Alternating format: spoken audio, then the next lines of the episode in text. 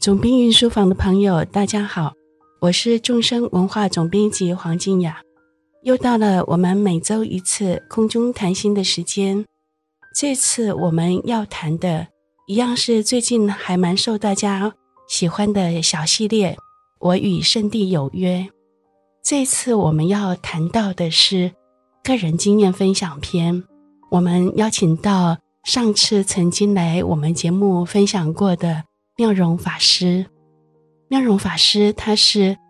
化育基金会化育道场的执行长，也是非常著名的译者。我们会看见他为法王噶玛巴、为敏就仁波切、为竹青仁波切翻译，他也有好多的文字著作。我们就欢迎妙容法师来到节目里面，为我们分享他的尼泊尔朝圣口袋名单。那我们欢迎妙容法师。静雅好，然后各位朋友大家好。好，那我们一开始要先请问妙容师，呃，我们曾经听妙容法师说，尼泊尔是我的第二个家。那您会这么说，一定有您的甚深因缘，是不是先请跟大家介绍一下您跟尼泊尔的因缘？或者是您个人爱上尼泊尔的理由，那也许也可以成为未来我们大家爱上尼泊尔的理由。呃，也许这个理由是很多啊，但是可能真正的理由就是一个缘分吧。啊，但是呢，如果仔细想一想，一定要讲出一个具体的理由啊。我觉得还是因为可能我从好像二十岁的时候，二十二十一岁吧，最早。在学藏语的时候，藏文的时候啊、呃，我就到尼泊尔了。然后从那时候开始，我大概就在尼泊尔前前后后的生活了也有十多年。那所以这样子的一个呃，这个这么长一段时间，可以说我我的这个青春岁月嘛啊、呃，就是在尼泊尔度过。所以可能也是这个原因啊、呃，我觉得尼泊尔就好像是第二个家一样。当然此外了，我的很多的朋友，尤其是我的师父、啊、老师啊，他们都在尼泊尔啊，所以也可能是因为这个原因，有我们敬仰的人、喜爱的人，还有很很这个亲近的朋友都在尼泊尔，所以大概就是这些原因加起来，所以啊，对尼泊尔的感情就比较深。我在想，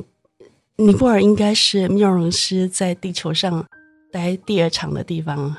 就是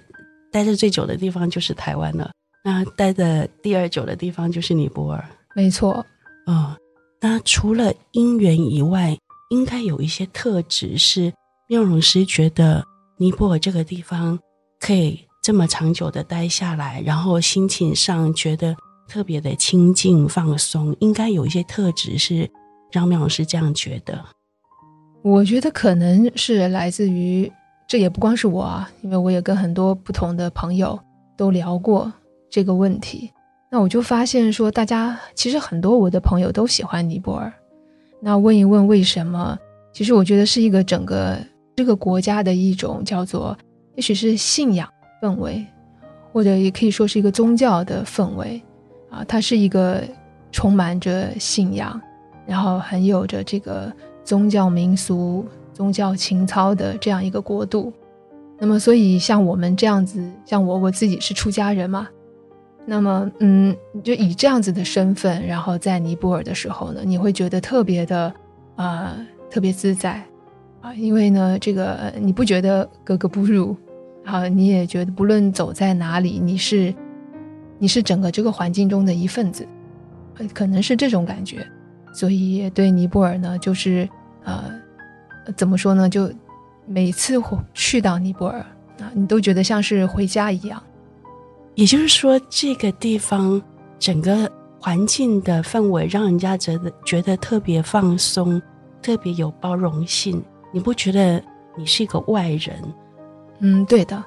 是这样子。嗯、呃，不不觉得自己是外人，也不会觉得说，呃，因为自己的僧服。啊，或者或者是僧人的样子而被呃不同的去看待或者因为毕竟有的时候我们即便走在即便台湾是一个非常有宗教信仰的一个国家，也是一个很包容开放的国度，但是好像你你还是会觉得自己是少数啊，或者是有的时候街上你你还是会觉得哦，人们会啊多看两眼，就没看过的这种感觉。但是在尼泊尔的话，好像这个这是个见怪不怪的事情，就是人们对于呃宗教的身份啊或宗教的行为，包括你如果在街上你在绕塔拿着念珠啊、呃，你或者是你不论做任何的一些宗教的啊一种仪式啊，就是整个国家都是接受的。当然尼泊尔它不并不是只有佛教，但是啊、呃、印度教有印度教的他们的一套生活方式跟传统，你佛教有佛教的啊、呃，佛教里面有藏传的，有南传的，啊、呃，一些尼泊尔本土宗教信仰的，就是大家在这块土地上面，嗯，非常的接受彼此，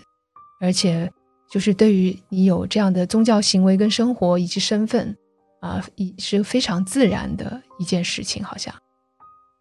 也就是说，这里整个大环境，它对于心灵修持的行为或者是活动有一种自然的随喜。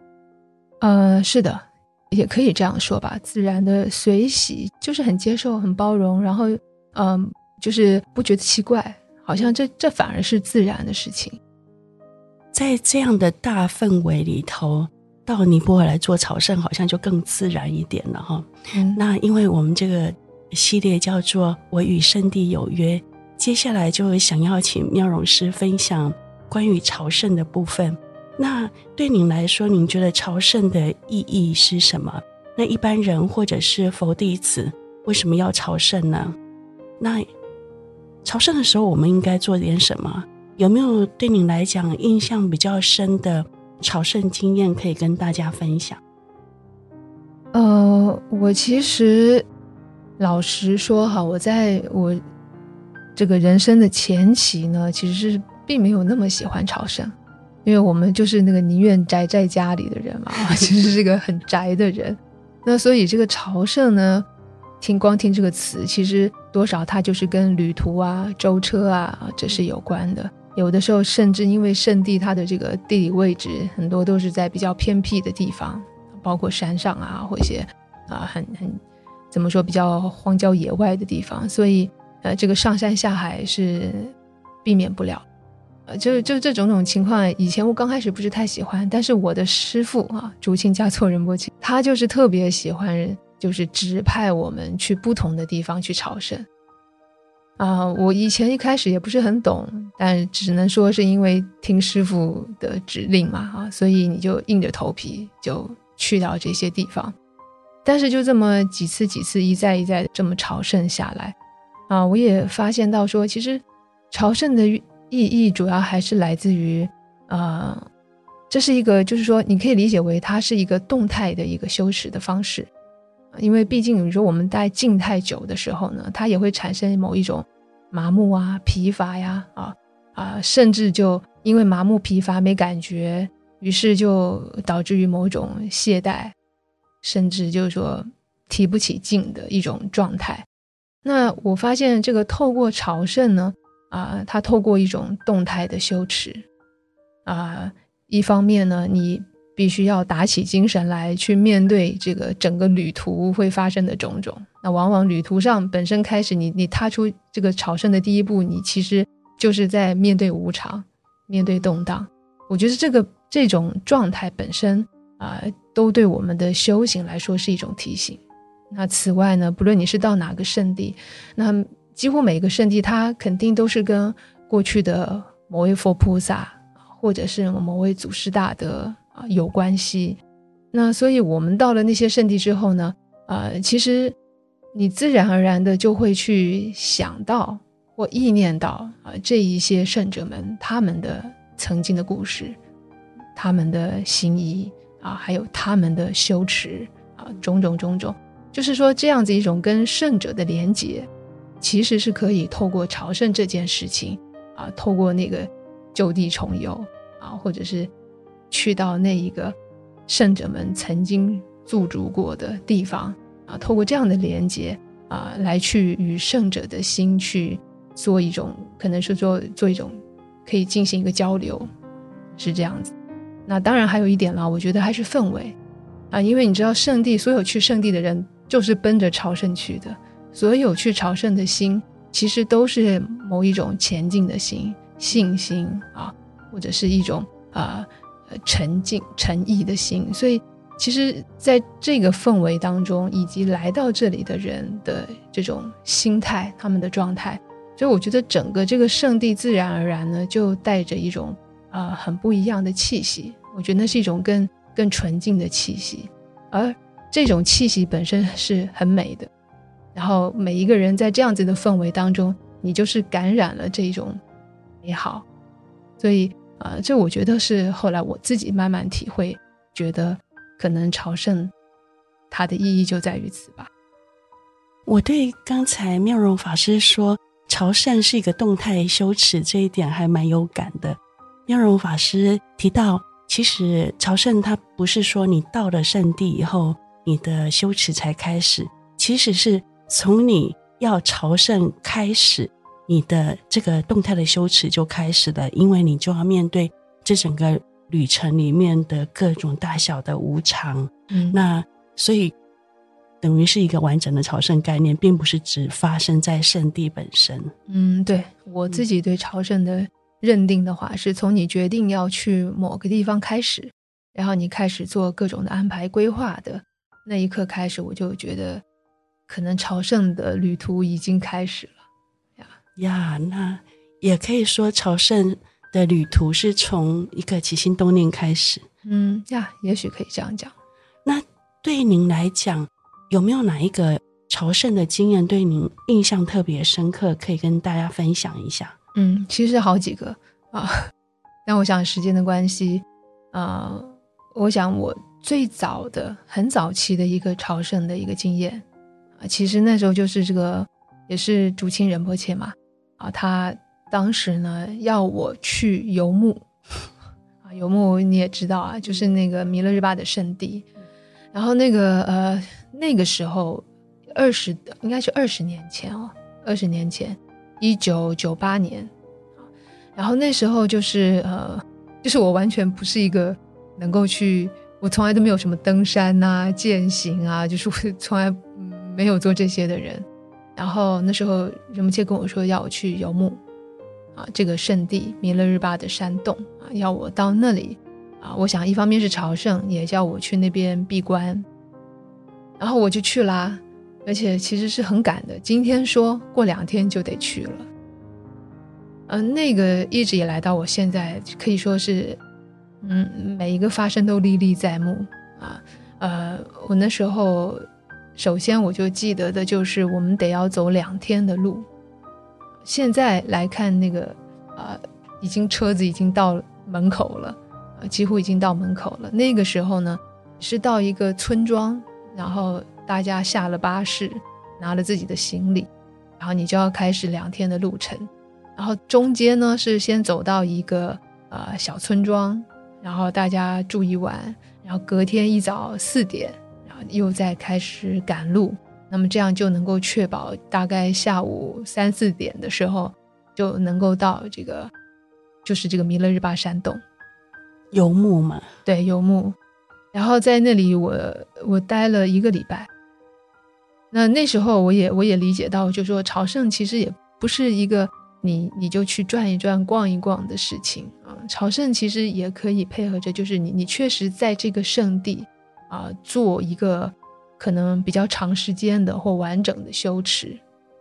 那么所以那时候我就去到那个圣地。那我那次其实那整个那个生理上的经验是不好的，因为实在是太痛苦了，因为尤其自己又不是运动型的人。那最可怕的还是呢，就是这个山上呃，跳蚤特别多，他们说就是可能是跳蚤还是什么的。然后我们虽然这个闭关中心呃，这个山洞啊，山洞旁边呢有一个泥泥种的闭关中心，所以他们也很好，就腾出了一个房间给我住。但是从第一天晚上开始，你就开始这个被跳蚤，就跳蚤就住进到你的这个衣服里还是哪里，然后你完全找不到它，然后就是很烦的事情。然后每一天你的这个羞耻，你就觉得哎，这边痛一下，然后那边痛一下，就是它可能咬你的时候，然后你就开始一个包一个包就慢慢长出来。那那个时候我记得，呃，当我再回来就一个礼拜后下山回来的时候，我是一开始就马上去见到主沁仁波切。然后那时候我的全身的那个包啊，就是跳蚤包，而且跳蚤包特别痒嘛，特别大。然后那全身跳蚤包，我后来算了，两百多个，那这个太狠了，就就完全就是白吃白住在你，就是在你身上。然后结果我去一看到仁波切，你就有一点那种小孩子就想要有点埋怨的那种心理嘛。然后结果就给他看我的手臂。整个手臂到处都是这个跳蚤的包，然后那时候呃，仁波切还跟我说，我说仁波切你看，就是被咬成这样子啊，可能那时候心里是想要讨抱抱嘛啊、哦，讨温暖，对，嗯、呃，想要得到一点安慰。然后那时候我就记得仁波切跟我说，他说这不就是你要做的修行吗？那我们每一天都在想说你要布施给众生啊，修施身法呀，啊，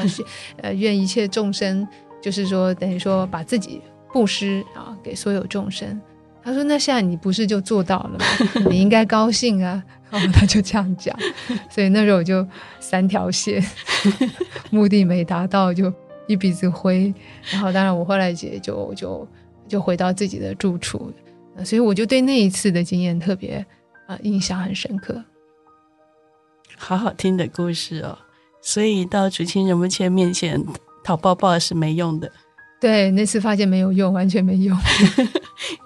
但是这个开始让人印象很深刻。是的，是的。嗯、有时候我我也后来很多时候都想起这个开始，也就是我们好像啊，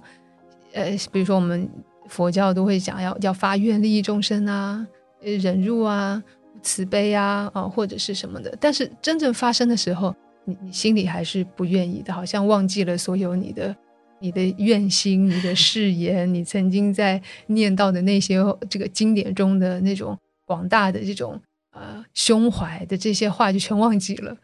啊、呃！就是我觉得这个反差蛮好玩的。对，那个山势的善根都可以给你，但不能给你咬一下。啊、对对对，就就很就很气愤。好，因为我们这个节目是呃，有有很多人是第一次哈、呃、对朝圣这个观念哈、呃、有有接触，或者是根本对朝圣经验是零的人。那假如今天有个新手他。听了这个节目很向往，也要去做这个朝圣之旅的话，您有没有呃一份名单是给这种新手的？如果说今天听到节目的呃，不管在美洲、欧洲的朋友，呃，听到妙容法师的介绍，也想到尼泊尔的话，您觉得尼泊尔有哪一些朝圣景点算是必游？对新手来讲，哦，那很简单，尼泊尔的就是这个三大佛塔。啊，就是这个宝大佛塔，还有这个呃自身佛塔，斯瓦扬布的，对，斯瓦扬布的，然后还有就是这个呃南摩宝大的佛塔，啊，就是佛陀舍身为虎地的，佛陀舍身为虎地的佛塔，那这个是尼泊尔的著名的三大佛塔，嗯、然后这个三大佛塔，老实说，在很多尼泊尔的这个佛教信仰的人们心中呢，就是说。一生就是这三个佛塔应该都是要朝圣的。那我们可不可以请妙容法师介绍一下，如果一位新手，一位佛法小白到了尼泊尔这著名的三大佛塔，他可以去做什么呢？他当然到了那里很兴奋，因为那里毕竟也很美丽，一定会拍些照了。那拍完照之后呢，他可以做些什么？尤其是如果他是佛法新鲜人，是小小白纸一张的话，嗯，其实我觉得最简单的就是呃念佛。我觉得因为这个佛塔呢，也是象征着这个诸佛心意的一个展现嘛，一种代表，一个象征。那所以我觉得那个时候如果能够意念佛，任何的佛菩萨啊，你跟你自己有缘的话，那么都是可以念佛的，这也会是最简单的，念佛号或者是念诵不同佛菩萨他们的心咒咒语啊，比如说像在这个宝大佛塔，它也有另外一个名字叫满愿佛塔。那在那边的话呢，啊，你也可以就是念啊释迦牟尼佛的心咒啊，或者是也有很多人念观音菩萨的心咒，有藏传佛教信仰者也会念莲师莲花生大师的啊、呃、名号心咒等等的。那么就随自己的啊、呃、一种呃对哪个佛菩萨更相应，就可以念诵他们的名号。这三个心咒，呃，妙容法师可不可以帮我们示范一下？因为也许小白们根本没听过。呃，那个阿弥陀佛的，不是应该说释迦牟尼佛哈、啊，释迦牟尼佛的心咒，唵穆尼穆尼玛哈穆尼夏迦穆尼耶娑哈，啊，是这个阿弥那么释迦牟尼佛的咒语。但事实上，嗯，如果不会的话，你就念南无本师释迦牟尼佛都是非常好的。嗯。啊，那么观音菩萨的话就是六字大明咒唵嘛呢叭咪吽，然后这个是、呃、莲花生大师的咒语嘛，就是唵嘛吽本扎咕噜贝玛西地吽，这是莲花生大师的咒语。呃呀，那大家可以把这几个简单的心咒记在心里头，你如果都不记得的话，也许就像法师建议的，你直接念南无本师释迦牟尼佛，或者是南无观世音菩萨都是可以的。嗯，对。那其实像我自己的话，呃，因为我们的这个师父他专门就是会唱道歌，他的每次到不同的圣地，他都会各种的点歌，就是让我们唱不同的道歌啊，随随他自己当时的这个、呃、心里的这个，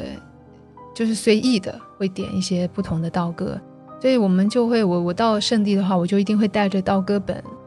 那此外呢，在这个藏传佛教里面呢，也很注重这个祈愿。那有很有名的是五大愿文，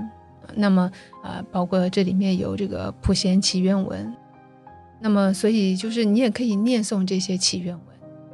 好，我快速整理一下啊，就是妙容法师建议大家可以到圣地做的事情，包括念心咒或者是佛号、呃、或者是唱道歌，如果你知道哪一些道歌的话，你可以唱，或者是你可以先准备准备道歌本，因为如果记不住的话，先准备是比较好的。另外一个就是你可以念、呃、五大愿文，就是包括普贤行愿品这些五大愿文。那当然为了避免我们临时记不得，我们还是行前可以做一些准备功夫，呃，行前先把这些祈愿文、道歌先准备好。那我刚才听到妙容法师说，呃，竹信家畜仁波切会在特定的圣地点歌，点特定的歌。您可不可以举例一下，在哪个圣地仁波切点的什么歌？嗯，那我就举例我刚刚讲的那个我第一次朝圣啊的这个呃经验。那时候仁波切就让我去到那个圣地。就是弥勒日巴闭关的圣地，然后那个圣地那个闭关山洞叫做呃虎癌狮堡啊，对吧？翻译过来是这样啊。然后那那个山洞呢，人们切就叫我去唱的是这个，有几个弥勒日巴的女弟子，他们在这个弥勒日巴的道歌全集当中呢，都是有故事的。然后每一篇故事里面呢，都有弥勒日巴大师对他们讲的一些法，那那些法都会是以这种诗歌的形式出现嘛。嗯啊，所以那时候仁波切就叫我去那边就唱这些歌啊，就是一篇一篇的他的每一个女弟子的这个呃道歌，你就每一天从早唱到晚啊。这个就是呃我第一次在那个游牧雪山的这个山洞这边呢的一个经历。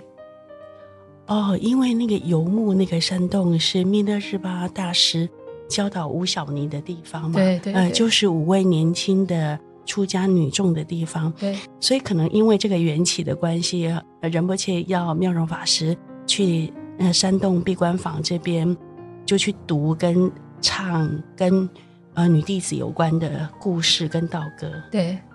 哦，原来这样子。那我们也可以把握这个精神，就是如果到这个圣地可以去跟这个圣地的祖师或者是佛菩萨相关的修持，或者是不管是读他的故事，或者是呃，你会唱到歌的话唱到歌，那不会唱到歌的话也许就跟这位佛菩萨或者是祖师做祈请，这样子也是可以。嗯，对，像我比如说我们到任何一个圣地的话，你你应该事先都会了解一下说，哎，这个圣地它是哪一个佛菩萨的圣地啊，或哪一位祖师大德的圣地，那你也可以就是先准备好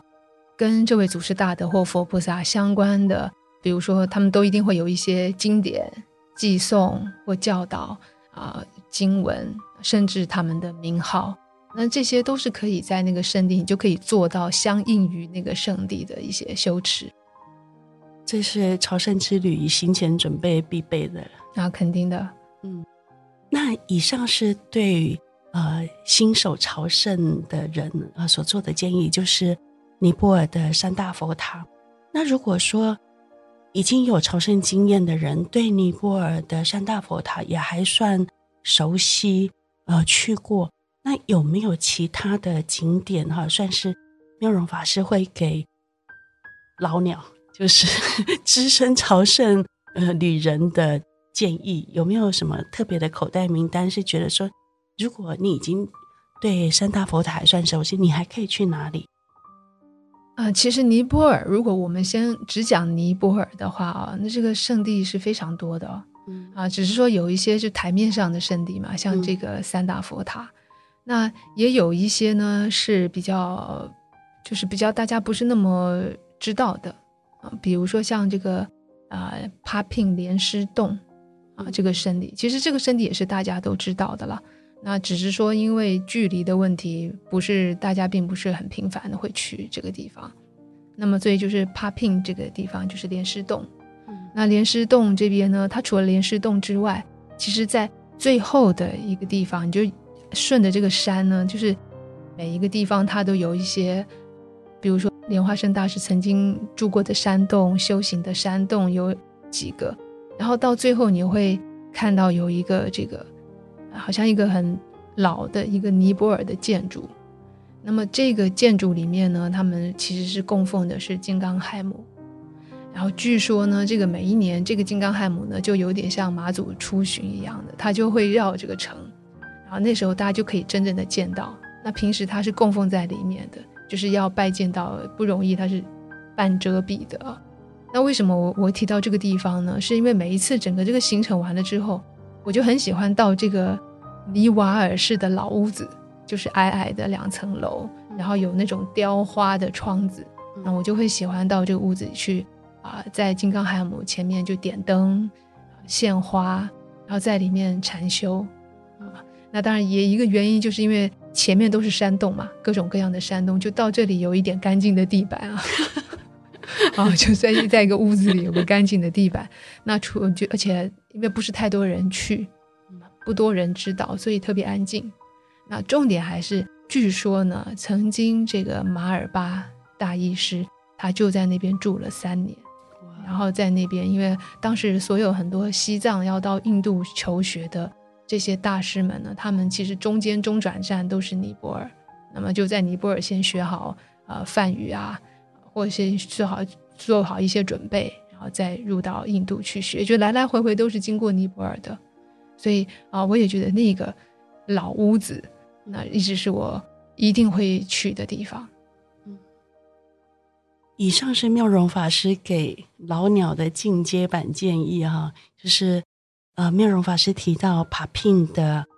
呃莲师洞，就是阿修罗洞对吗？嗯。阿修罗洞这个名称我倒没没很印象，我一般都是说这个帕聘莲师洞，呃，就是传说中嗯莲花生大师证悟的地方。嗯，是啊、嗯。另外一个地方就是在那个莲师洞附近有一个金刚亥母庙，那这个不是以山洞形态呈现的，它是尼瓦尔风格的老建筑。对啊，地方很小，但是一般会说能量超强的可以也是可以这样说，因为传说中呃，古代、呃、伟大的马尔巴大医师在这里住了三年，是那马尔巴大医师就是刚刚说过的密勒日巴大师的师父、啊、一位非常严格的老师，嗯，那也是历史上非常著名的伟大的老师呃，翻译在这里住了三年、嗯、这是妙容师提供他呃会给资深朝圣者的进阶建议名单，嗯，名单之一，名单之一。那还有没有什么呢？有啊，其实，呃，我自己还会喜欢去另外一个地方啊、呃，就是在这个尼泊尔的加德满都，呃，可以说整个这个山谷吧，尼泊尔加德满都山谷里面有另外一个古城叫做巴达普，嗯，在这个巴达普的这个古城里面呢，其实是有一个呃杜姆。杜姆殿、嗯啊、那也是在一个非常老旧的破破烂烂的一个传统尼瓦尔的一个社区建筑当中、嗯、而且你要找到这个建筑有点困难，是因为它是在古城里面，那古城的那个路呢都是有点错综复杂，然后就是小小的你就得钻来钻去的才会找到这个杜姆殿。但这个杜姆殿是曾经呢、呃、这个杜姆呢他就是好像说想要去到前往西藏，当时要跟随着阿底峡尊者去到西藏，后来大家不让他去就把他绑住了然后所以你就可以看到他身上都是哈达，我不知道这是这个传说是怎么来的啊。但是呢那个杜姆的身体就是倾斜的啊，就是往前倾的，好像要去到一个地方啊，但是就是各种的哈达就是把他缠着，所以他就他们就说这个就是一个杜姆的一个视线这样子。那所以这个杜姆殿我也不知道为什么我自己是特别喜欢去这个杜姆殿去朝圣，它其实就在一个民宅里面，然后呢这个呃就有一个一个小地方，而且也是破破烂烂的阴阴暗暗的脏脏兮兮的啊，就是尼泊尔都是这样嘛、嗯、那么呃可是呢就是你去到那边你就会特别的嗯，对我个人来说啊，你觉得这个杜姆特别的生动啊，就是它不是一个做得好好的一个佛像在那里，而是动态的，是、嗯、是你知道有某一种有种悲心有种怨心的这样子的一种感觉的杜姆。所以有的时候我自己在尼泊尔时间待久了的话，我就会自己去到这个这个杜姆殿，在那边坐个半天，嗯，我也觉得是特别好的地方。嗯，巴达普的杜姆，对，巴达普杜姆，嗯，呃，在巴达普古城，嗯嗯，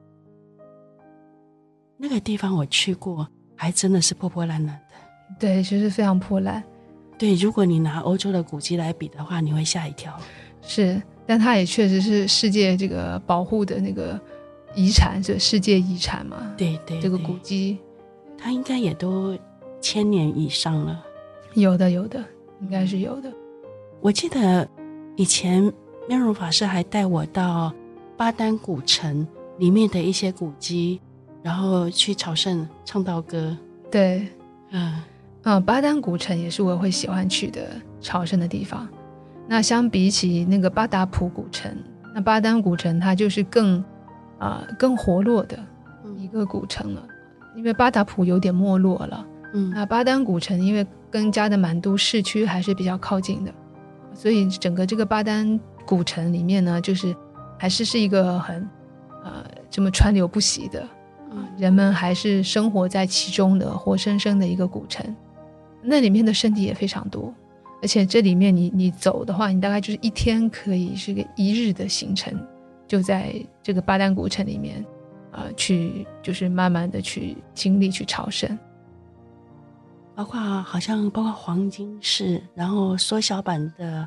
菩提大塔，菩提塔，嗯，黄金寺，然后它里面还有其他像包括有红观音、有白观音、啊、等等的这个寺院啊、呃、都在里面。嗯，它它整个这个尼泊尔的这种圣地的状态或佛塔状态蛮特别的，因为他们其实都是好像原先都是一个家族。然后在这个家族的中间，就他们是四合院嘛，像四合院的地方或家族的空地上，他们就建这个塔或建啊见私。然后呢，这个家族呢就后代一点一点的增加他们的房子，所以慢慢就把这个呃，等于说这个圣地就围起来了。然后于是这个家族或这个整个这个家族，他们就成为了这个圣地、这个寺庙或这个佛塔的像这个香灯一样的人。嗯嗯，就是他们就要守护这个地方。那每一家每个月派一个人，就是专门去呃清洁打扫、上供上水，然后以及定时的开门，要让人们来朝拜这样子。所以嗯、呃，在在巴丹古城，你还更可以感受到就是那种家族式的信仰的感觉。我觉得那也是那也是古城里面的另外一个嗯一个风味吧。等于世袭的圣地守护人。嗯，对。然后他们也也流行，就是说他们也必须要出家一阵子。哦啊，好像他们主要是男性吧，他们会出家一阵子。那他们出家的期间，他们就会呃在这个寺院就是当香灯。然后我们去的时候，你就你看到很多这个在尼泊尔的寺庙，就有一个人坐在那个佛龛前面。那个小小窗小门边上，然后大家供花呀、供水、供钱或供灯给他，然后他就是中间帮你拿来拿去的那个人。哦，就是那个香灯。对，就是就我们说是香灯，那其实都是他们是家族的人。嗯、好，那以上就是妙容法师提供给呃资深朝圣者的进阶口袋名单。那接着我想要请教妙容法师，当你隔一阵子没有回尼泊尔，你一回到尼泊尔，有没有个人的套装行程？就是觉得好想念，然后终于又回来了，一定要做一下的一种个人的套装行程可以分享。因为也许这些景点以后我们也可以照抄。比较容易的套装行程其实就是巴丹古城啊。嗯啊，我其实因为你一次去的话呢，就在古城里面就可以是啊。呃红观音的道场，然后是、呃、黄金寺，然后是缩小版的菩提塔、呃、等等，你都可以朝圣到之外呢、呃、你还可以有一些旅游的享受、呃、比如说在里面呢，我也会去到一家，就是它是那个也是一个尼瓦尔的老房子改建成的一个民宿。那所以我就会喜欢在那个民宿，它那个尼泊尔的房子其实都是中间一个中庭嘛，嗯，然后那它的中庭是用红砖铺起来的，那么特别有有这种尼泊尔的氛围，所以你就会在那个中庭坐一会儿，然后再到旁边有一个神殿旁边，他们有卖那个就是尼泊尔的甜点，叫米苔，嗯，就是那一家最有名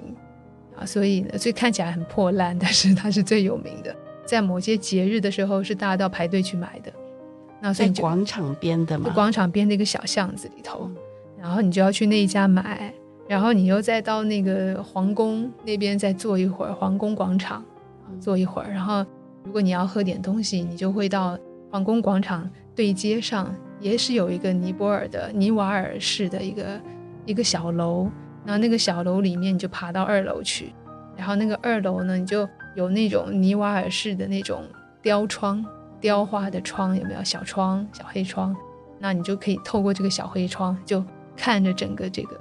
啊、呃、叫做啊、呃、这个巴丹古城。嗯，所以就是你就会觉得你一天可以挺丰富的，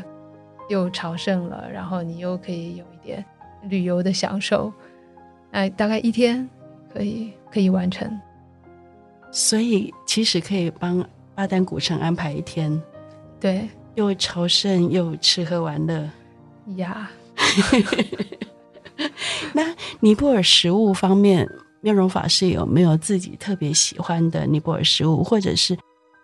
哪一家餐馆你个人蛮偏爱的？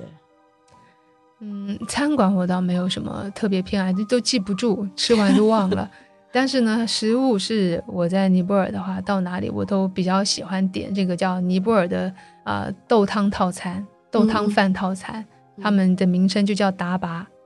达拔啊，达其实就是那个豆汤，豆汤，然后拔就是饭，嗯，所以它就是豆汤饭套餐。嗯，那这个这种套餐呢，就是全民美食，嗯，不论是在高级的饭店，或者是只是一个路边摊，其实你都可以吃到达拔。嗯，那只是说这个达拔套餐呢，它里面的内容，当然你在啊、呃、五星饭店的时候，它那个盘子就是铜盘，对吗？就是铜制的，很高级，然后可能菜色多一点。那你在路边吃的话呢，它就是给你主要是白饭，然后几片那个啊、呃、黄瓜、萝卜就当青菜，然后一个腌菜，还有一个豆汤，然后呃一一点小的那个苦菜，在尼泊尔喜欢吃这种苦菜，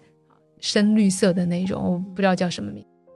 啊，然后一些腌菜，就是这是很基本款。但是它的好处就是，嗯，你就不用再想说你要吃什么东西，因为它就是套餐嘛，嗯嗯，而且它反正上来什么，里面就有好几种菜，还有些时候会包括酸奶。然后还会给你一个那个尼泊尔的那个叫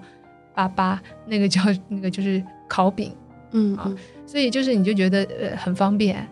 而且呢，他们的这个全民美食有个特色就是啊、呃，只要你叫的是这个达拔这个套餐的话呢，啊、呃，你吃完你还是可以继续再加，嗯啊，所以可以续饭续汤，续饭续汤续菜什么都可以续，这就是他们的传统，嗯啊，所以。啊、呃，我觉得特别方便，到哪我都是叫这个吃。好，大家可以把这个关键字记得啊，达拔意思就是豆汤饭，豆汤饭套餐呀。我吃过，我也觉得很好吃，我们华人应该会喜欢的，嗯，因为它基本上就是饭米饭配上一些下饭的菜，嗯，配小菜，然后还有一个汤，一个酸奶，嗯，然后一个烤饼，就是很很丰富。对对。我我吃过不同地方的豆汤饭都还蛮喜欢的，我觉得我我们华人应该多数人都是喜欢的，所以大家可以把这个字记下来，达拔、嗯、对达拔。嗯，那最后我们可不可以请妙容法师帮我们带一个在圣地可以做的小禅修，不管是今天是呃第一次听到朝圣这个观念的人，或者是其实你对禅修已经有一点经验了，我们到圣地的时候可以做什么样的禅修呢？嗯，在圣地的时候，如果说我们有有机会找个角落坐下来，那你除了我们刚刚说的，你可以祈愿，你可以持诵这个相应于这个圣地的佛菩萨的名号。那此外，我们也可以做一些禅修呢，是最好的。嗯嗯，那这个禅修呢，我会建议的就是观想。这个佛菩萨是在你的前方虚空、嗯、然后呢就想象着这个佛菩萨他就在、嗯、就是感受到佛菩萨的存在，嗯嗯，然后呢呃意念佛菩萨，然后之后呢又再想象他化光到我们的呃化光融入到我们自身，然后于是呢啊、呃、佛菩萨的加持也好，他的功德也好，全部就化光跟我们合而为一。那于是这样子化光融入自身之后呢，我们就让心就自然的放松的这么静静的坐一会儿。我想这会是一个在圣地啊、呃、能够实行比较好的一个禅修方法。那我们可不可以现在就请妙容法师带我们体验一下？嗯，好，那我们就先假设这个佛菩萨是啊、呃、释迦牟尼佛。好，那我们就先把身体坐正坐直，然后想象着佛陀释迦牟尼佛在我们的前方虚空。想不清楚也没有关系，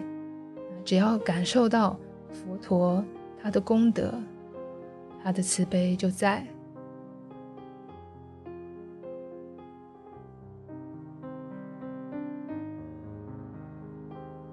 也想象着佛陀慈悲着微笑着在看着我们。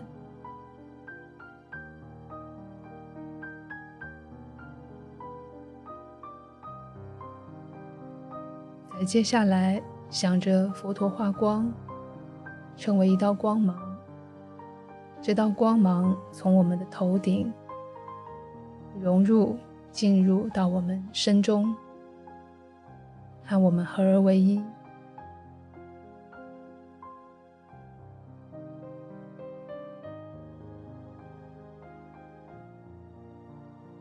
如此，我们也具备了像释迦牟尼佛、佛陀一样的，像他一样的慈悲、智慧以及所有的功德。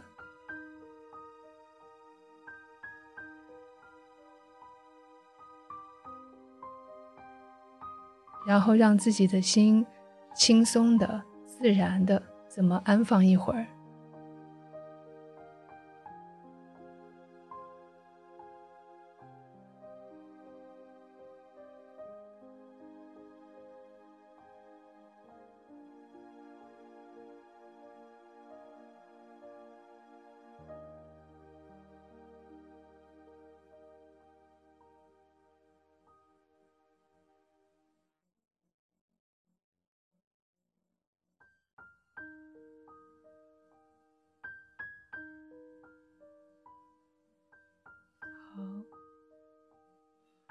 谢谢妙容法师帮我们示范可以在圣地做的观想佛像的禅修，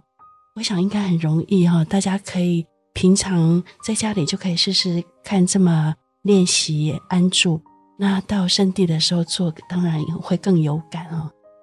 今天非常谢谢妙容法师来到我们节目，帮我们以他个人的经验分享到尼泊尔可以做的朝圣的景点，不管是给新手朝圣人或者是资深的朝圣的人的呃进阶版建议，还有妙容法师个人的口袋名单的分享，包括美食的分享，非常谢谢法师。那我们今天的分享就到这里为止，放下放松，让心休息，找回最好的自己。总编云书房，我们下周见。